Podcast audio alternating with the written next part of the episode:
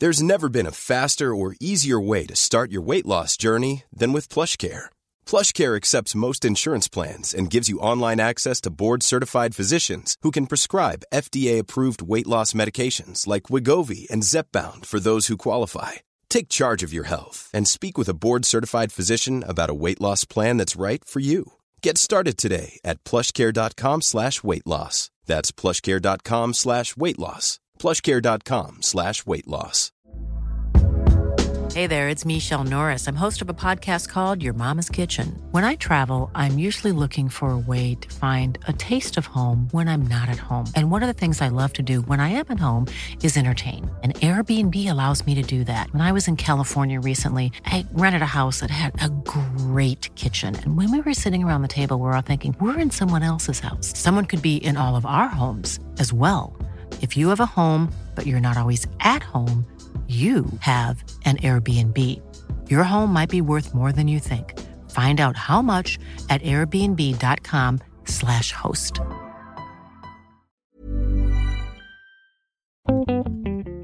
Is hair a material? Are biscuits a material? Are crystals a material? Is plastic a material? Is porridge a material? Can gases be a material? Are eggs a material? Is water a material? What do you call everything that isn't a material? Sorry, I didn't mean to laugh at your question. And yet you continue to do so. Hello and welcome to episode 11 of Real Talk. As ever, I'm your host, Anna Ploszajski. And this episode, we're featuring our first ever natural material on the podcast, and that is wood.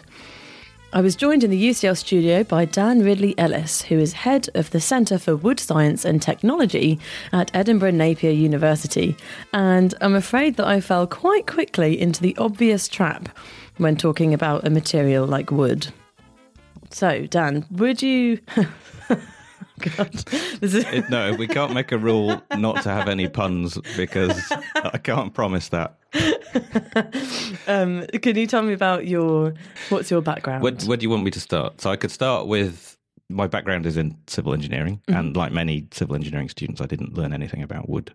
Uh, my PhD is in steel, Okay. so I'm definitely not an expert in wood, but I managed to convince Napier University that I did know something about wood.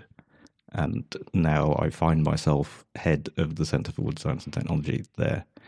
We're trying to understand what makes the properties of wood how they are. So, trying to understand what properties are important for different applications, uh, but also how those properties are influenced by the way that the tree grew, which is the natural stuff. It's the environment, it's the um, the species of the tree, but it's also the stuff that we do as humans. So the forest management, the silviculture.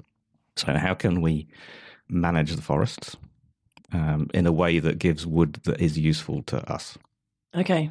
So, how did you gain your wood knowledge then if you didn't learn it through the academic path? It's but quite interesting. In my job, I work in the boundary between forestry and construction. So when I'm with foresters, I can pretend to be an engineer. Um, when I'm with engineers, I can ten- pretend to be a forester, and that way I get away with asking sometimes some quite basic questions. But it's quite interesting to get that different perspective from the biologists and the foresters compared to the engineers. It's a really good material to be researching because uh, as soon as you think you understand it, something comes along that shows you that you don't really understand it as well as you thought. so it's it's a bottomless pit of digging. But you would think, you know, wood has been around a long time. You would think that we understand it, but actually we we don't understand all of it. And quite a lot of the things that we do think we understand, actually we don't. So, is it the new scientific techniques that have uh, only recently become available to us that now mean that we can research wood to this really fine level? There are some technologies, new technologies that help. Well, because wood is a natural material, it's very variable. And unlike other engineering materials, we don't manufacture it. The tree grows it with our help. So we mm-hmm. have some influence over the process, but we don't control it in the way that we do for other materials. And that means we have less knowledge about how it's made, the ingredients and the process to make it. But we try and understand how trees are working, that then gives us a clue as to what the properties will be at the end of the day. Cool. So, what would be an example of a material property that you'd be able to change by influencing the way that the tree grew? Okay, so properties that we have quite a lot of influence over. The mechanical properties, like strength and stiffness, and physical properties like density. We have also quite a big influence. And how do you them. change those? Um, well, they you change them by changing the environment in which the tree is growing. Its personal environment. Okay. Because the tree is growing wood for its own purposes. It doesn't know or care about us. um, so it will respond differently when it's young, when it's old, um, because its needs are different, because it's a different sized organism at those points. But it will also is influenced by the other trees around it. So when you're doing your forest management, you can control how closely you space the trees, um, whether you do any thinning. So th- those are processes. Oh, and also the harvest stage. So the the point at which you decide that you want to to harvest it. Mhm. But you also have influence in tree breeding. It's the same as farming. It's just much much slower. Okay. So you can select parent trees. Oh, and grow super trees. You can try. yeah. With new, were you were asking about technology? So technologies like genomics will help speed up that process. Okay. At the, at the moment, it takes years, which is why we're quite far behind Yeah. farming. But we do have quite a lot of influence over the genetics of the tree by selecting. So we can choose, for example, we might like the straightness of a tree or the speed of growth of a tree. Right. And in plantation forestry, we would tend to pick, I say we, other people would tend to select the seeds that they think would do well. Okay. So for the timber that we grow in the UK, it's the stiffness is the most important thing. Okay. And the tree's requirements for stiffness change quite a lot during its age. Certainly, if we're talking about conifers, hmm which are big, tall sticks. so as they get taller, um, th- their mechanical needs change. Sure, because they have to be able to hold their own weight as well as withstand, I guess. Wind Um, and yeah. snow. Yeah, Yeah. exactly. Okay. So in this country then, where where are the forests for growing new wood? Um, most of the forests that we have are in Scotland or in the north. Okay. There's also forests in Wales. Mhm. I mean, we have in this country, we have forests for many purposes, which would include recreation, they would include ecological stuff, they would include flood protection. Mhm. So there are many reasons for having forests. Yeah. Um, but if we think about wood production as a important function of the forest in Yeah. amongst all the other functions, then we would tend to find those kind of forests um, in Wales and um, in Scotland and Northern England. Okay, cool. So in this country then we're producing timber. Is that for building houses and buildings? At the moment, we're a big importer of timber. We're one of the biggest importers of timber, and we have been for, for a very long time. Even back in the Middle Ages, we were a big importer of timber. At the moment, it's about roughly a third of the material is going into a into some kind of construction use, Okay. which might not be the structural timber. It might be some other element. Quite a lot goes into pallets and packaging, which is quite an important thing. Quite a lot goes into um, panel products. okay, so well. this is creating composites out of wood chips. Is that right? Yeah, Yeah. yeah. Well, there are, there are engineered wood products, Okay. which is kind of a broad category, and you could call things like chipboard and MDF. Yep. But then you've got things like thermally treated wood and acetylated wood, chemically modified wood. Um, so there's lots of different ways: uh, glue laminated timber, cross laminated timber. So you can kind of reassemble the wood in different ways and at different levels. So you could be working with big pieces, chips, flakes. Okay, and that can further improve the mechanical properties of wood. It can do, yes. Uh, one thing that it does do is it it makes it more uniform. So quite a lot of the variation in wood properties is actually within the tree. And if you kind of shuffle the wood around, Yeah. you will mix it up and you will make a product which is more uniform. Okay, because trees grow in one direction, and so their mechanical properties are not the same in all directions. Yeah. When you said trees grow one direction, you did a hand gesture, which was upwards. Upwards. Yeah, that's not how trees grow. What?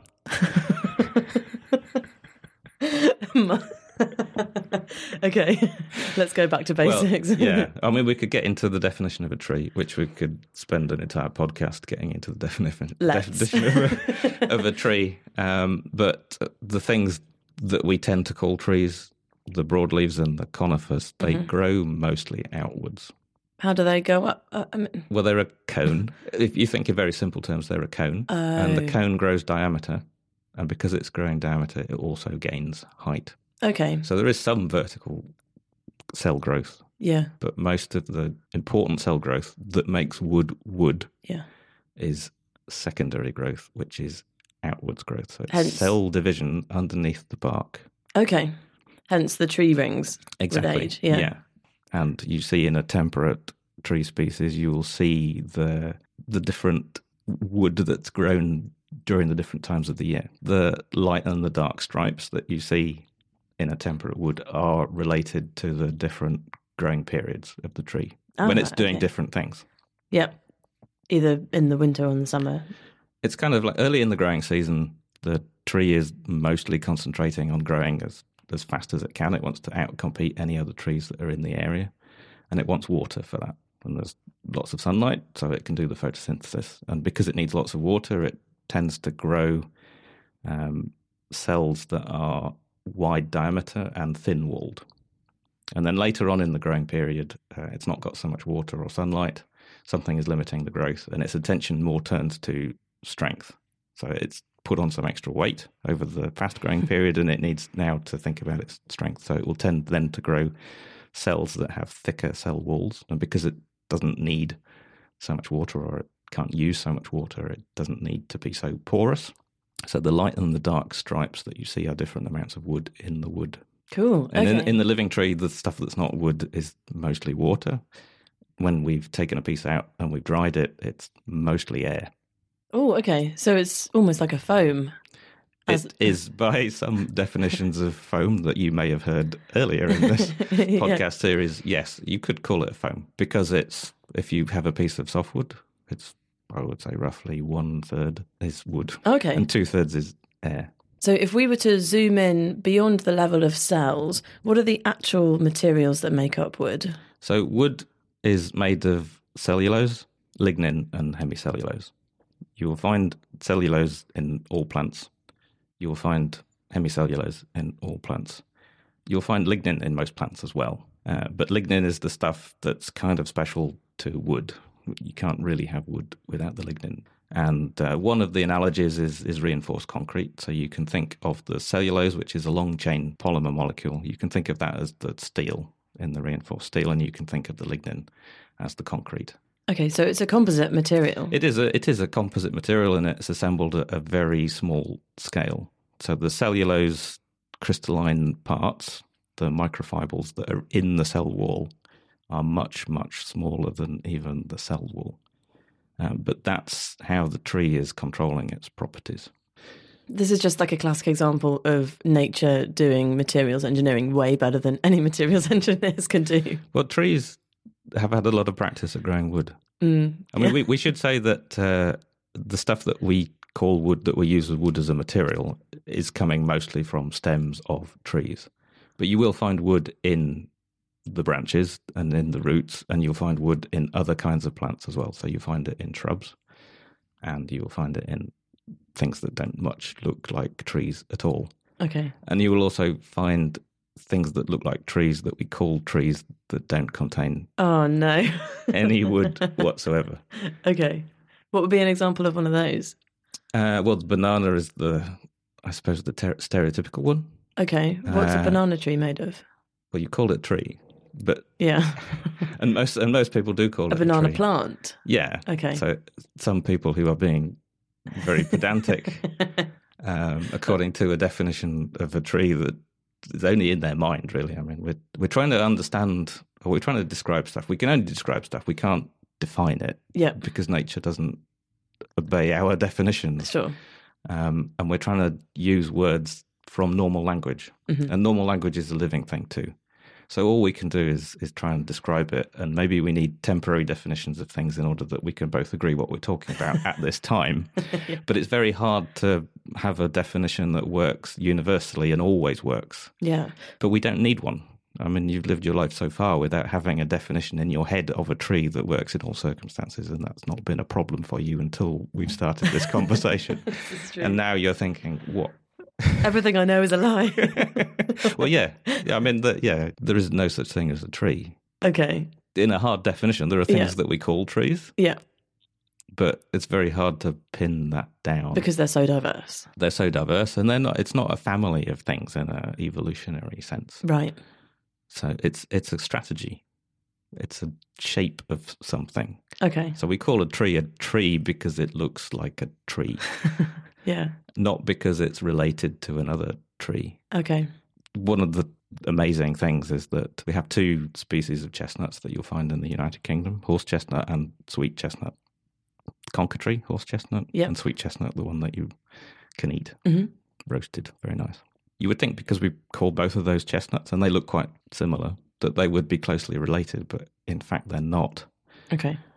A horse chestnut is more closely related to broccoli than it is to uh, sweet chestnut. Okay. Broccoli and turnips No way. would be closer to a horse chestnut. Evolutionarily speaking, or Yeah. genetically speaking. Yeah, because many plants have the ability to grow wood, but not all of them kind of do that to be a tree. Sure. A tree is a solution, it's a strategy. Yeah. It's a, and there are many plants that kind of have ability to grow wood and don't anymore, Okay. unless in uh, certain circumstances. Have humans ever been able to grow wood in their bodies? don't think so. You've blown my mind, so now I'm just asking stupid questions. no, well, um, yeah. I mean, we could going back to the definition of a tree. Yeah. Maybe we can agree that a tree is a plant. Yep. Oh, okay. But if we no, if we came across a massive mushroom that was tree shaped, hmm we would tend to call it a tree, wouldn't we? Probably. And those things did used to exist No way. in the past. Okay. So our definition of a tree is not necessarily useful, but most of the wood that we'd be using, commercial wood, Yeah. um, we would divide into two types hardwoods and softwoods.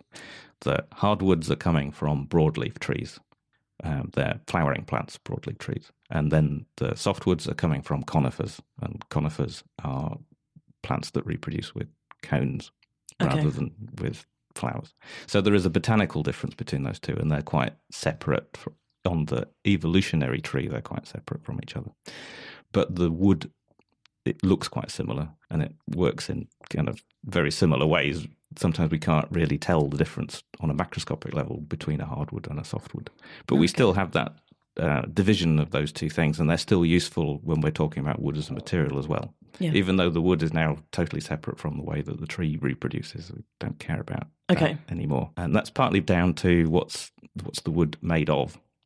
And in both cases, it's made of the same stuff. Um, but the bigger difference is that hardwood plants, uh, hardwood trees, in the wood, they tend mostly to have specialist vessel elements. And those vessel elements are for water transport. And conifer trees don't have those special water transport elements. They kind of have um, general purpose elements that do both the structural stuff and the water transport stuff. Are these the xylem and the phloem? No. Oh.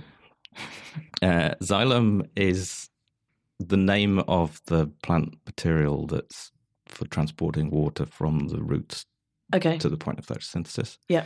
And phloem is the similar stuff that takes it from the site of photosynthesis to where the sugars and the other stuff are Okay. needed. And they're not structural.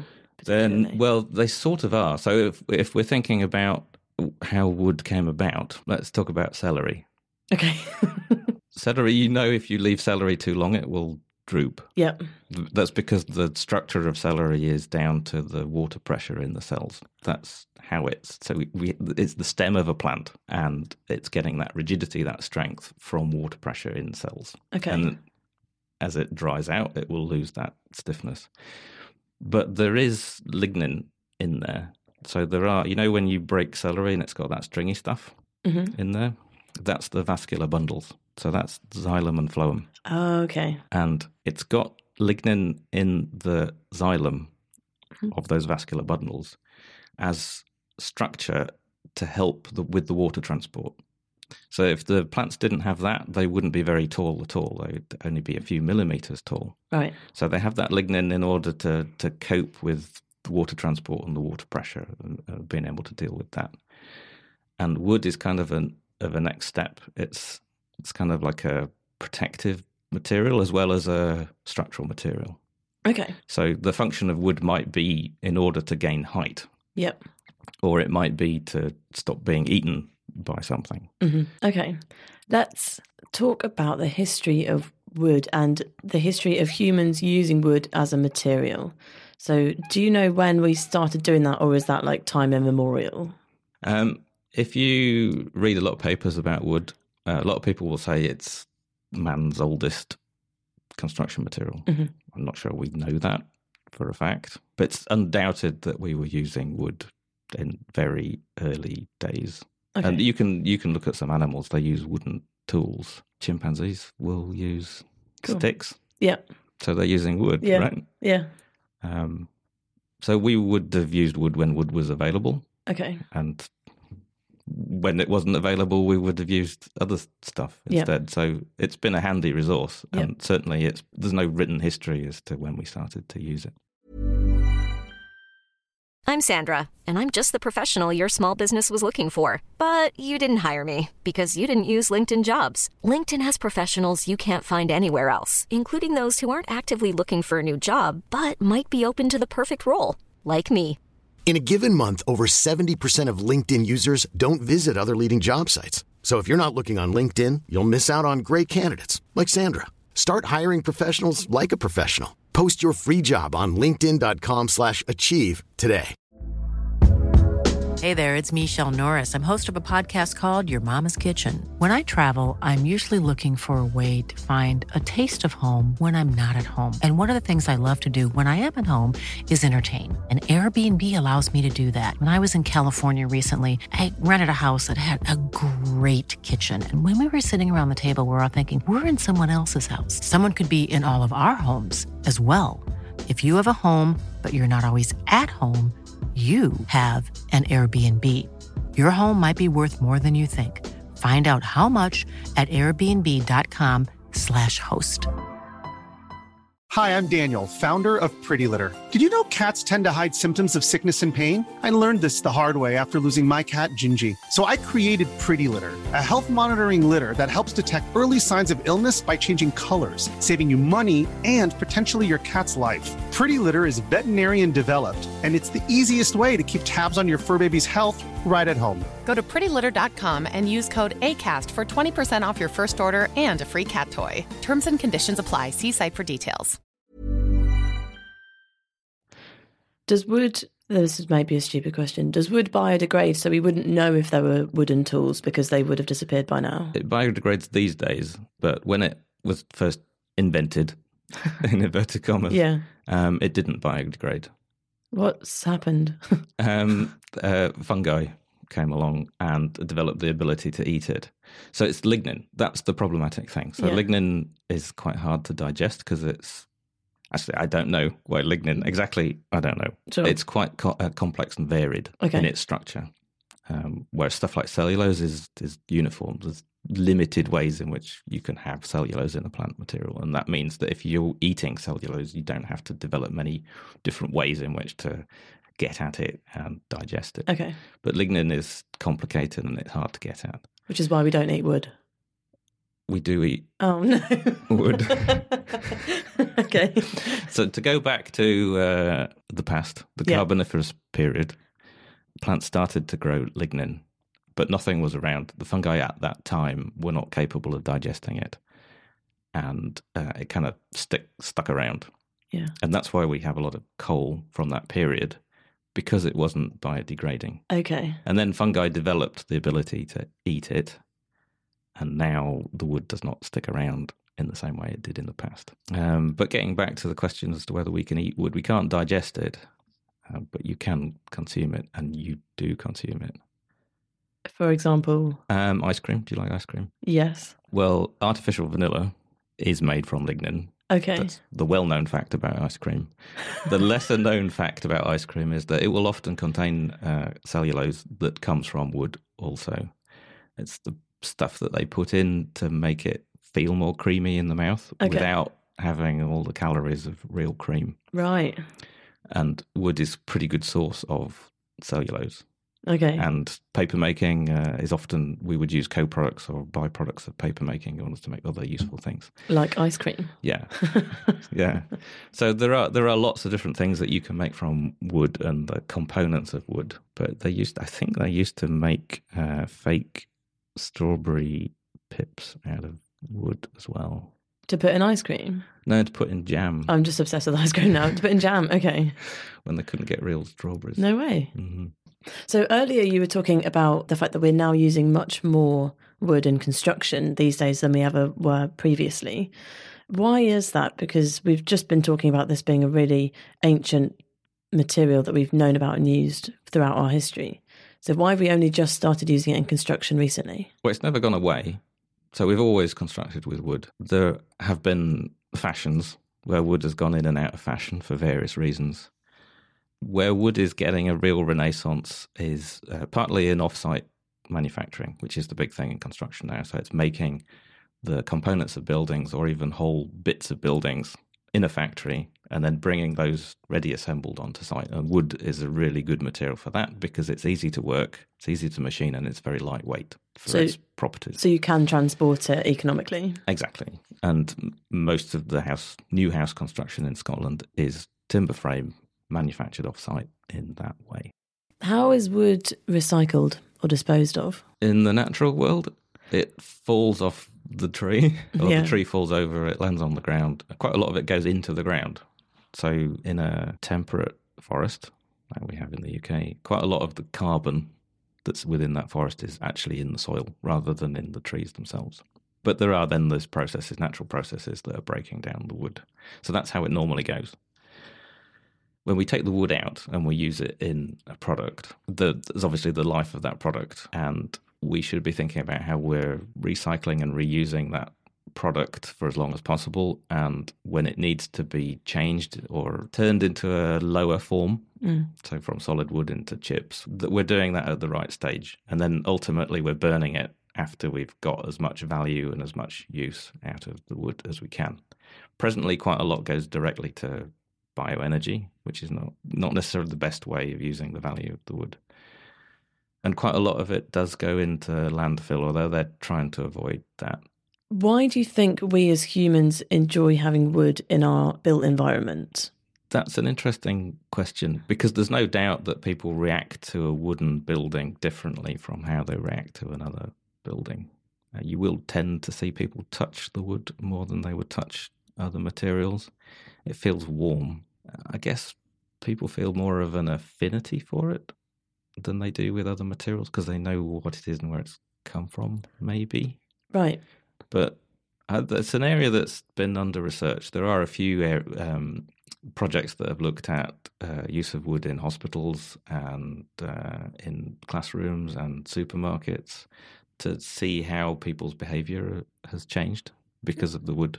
Um, and there are some conclusions that are drawn that I don't necessarily agree with, but definitely people's behaviour in a wooden building does seem to be a bit different. But I mean, wood is it's a nice material. I think we can all agree it's a nice material, so we should use more of it. Definitely. So I guess it's that it's that humans trust wood because they know where it's come from. They've they know what trees are, or at least we thought we knew what trees were until we started this podcast. They've seen they've seen where it comes from. They can understand it. It's it's obvious to them what it is, as opposed to something like perhaps concrete, where there's less character, I guess, in concrete. Uh, yeah, I mean, it could be how it looks. It could be how you think about it as a material, but it could be more subtle things because the wood will change the environment as well. The air temperature and the air humidity will Mhm. be different in a wooden building. Yeah, the acoustics will be different. So there are lots of things that might influence how we think about it as a material. Yeah. Oh, so interesting. Where where do you think the future of using wood in the built environment lies? we're going to be doing more and more with wood. And we're going to be making a lot of other things out of wood as well as buildings. So, one of the challenges is how we deal with the fact that it is a limited resource and that at the moment we're not using it necessarily optimally. So, we've got certain, we've got a, a small number of commercial species, and uh, we need to diversify that for environmental reasons and for resilience of the forest against climate change and pests and diseases. So we do need, we do need to diversify the forest, and also to make them look nicer so that people will accept them. but we do rely on just these small number of species, and we tend to ignore the other ones. So we have uh, a lot of undermanaged or non-used forests in this country and throughout the world, and we're not using any the wood for anything. And we need to be better at using that wood, and we need to be better at using recycled wood and reclaimed wood and reusing it. So we need to stop thinking about it as being something that we can get as a commodity in large amounts. Wood is is for building trees, so we need to think more like a tree, understand what wood is for from the tree's point of view, and then we'll understand actually how to use it better. Because most of the things that give us some issues in using wood are down to the fact that we're not using it properly or how it was intended to be used By the tree. by the tree. Yeah, because the tree is the wood is wet. All the knots and the grain make perfect sense from the tree's point of view. It's only when we take them out and we saw it up and we dry it into blocks and then we go, oh, these are defects. They're not defects from the tree's point of view. It's just that we're not using it correctly. So we need to think more like trees to make wood for ourselves. Yeah, at least understand what they're doing because then it will give us a clue as to why wood is like it is, Mhm. and that will help us. Well, are there any ways that people can get involved with forestry and planting their own trees, maybe? There are voluntary schemes where people can go and they can help plant trees. Uh, they could possibly more importantly encourage their politicians Okay. to encourage the planting of trees. They can get a job in forestry and timber. that is actually a big challenge. Is that we don't have enough people getting interested in forestry and timber Oh, really? because they tend to think of it as an old-fashioned area of work. There are lots of attractive, more potentially more interesting sounding jobs for young people to go into, and they they don't know much about wood and where it comes from, and some of the things that you learn about at school are like you shouldn't chop down trees and Sure. that are that are counter to the things that we do need to do Yeah. as a society to increase the amount of wood that is being used in place of materials that are less environmentally friendly. But as you've said, there's a huge amount of new technology that's being used in the industry robotics, CT scanning, to name just two that you've said. Like it is a high, highly technological field. There is. There's laser scanning. There's stuff that's done with satellites. Pretty much whatever someone says they're interested in, I can get to why they need to look at forests and wood. Amazing. Because, because there's there's almost everything Yeah. involved. Well, hopefully, some listeners have been inspired to become wood enthusiasts as well and protect the trees and plant new trees and get involved with timber. I hope so. um, so, if people would like to see more of what you're up to and learn a bit more about you, where can they go online to find you? Well, we have a blog. The URL is blogs.napier.ac.uk slash CWST.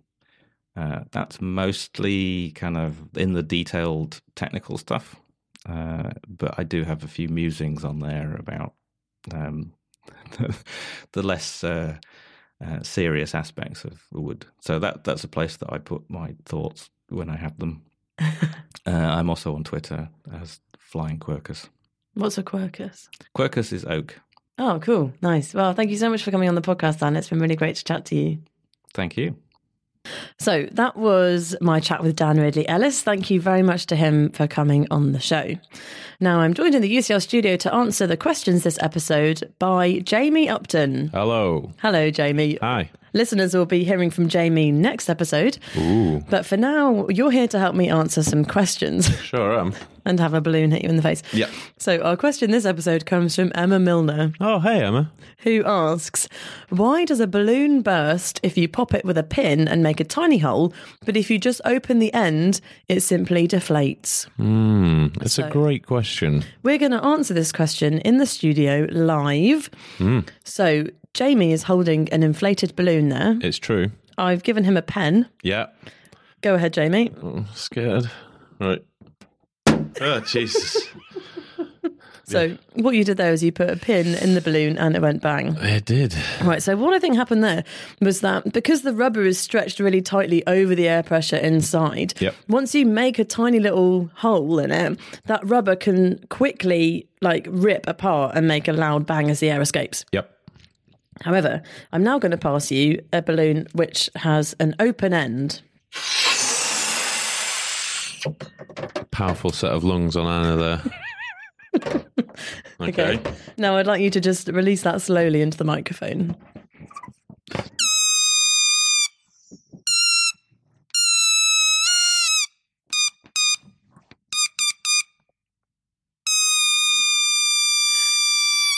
I'm actually dying here. The simple comedic taste of Anna Ploszajski there.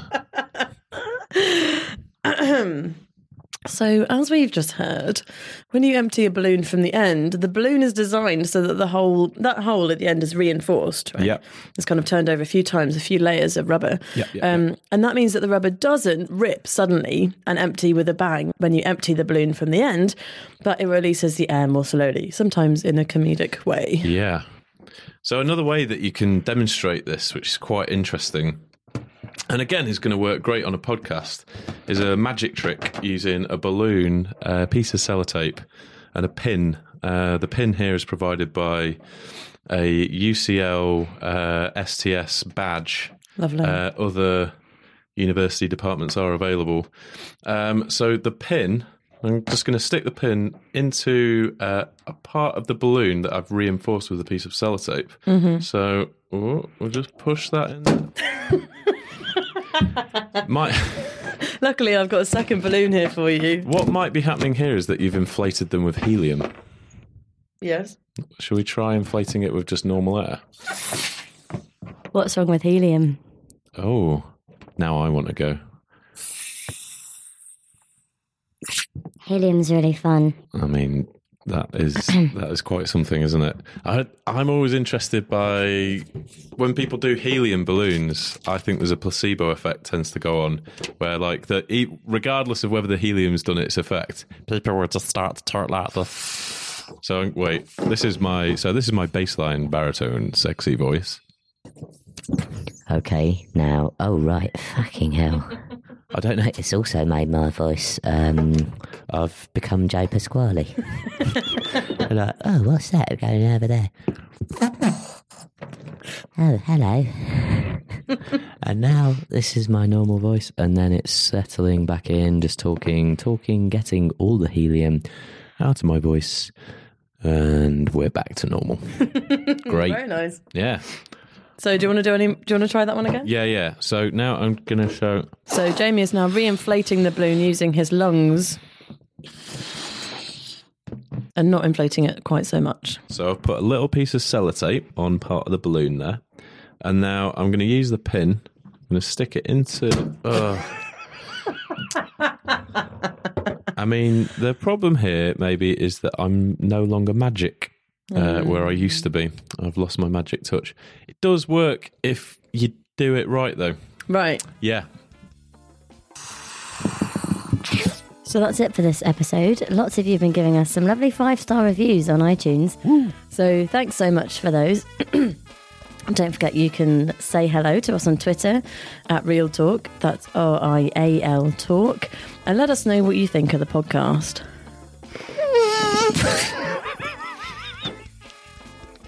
so until next time, thank you for listening, and we'll be back with another episode of Real Talk before you can say bananas don't grow on trees.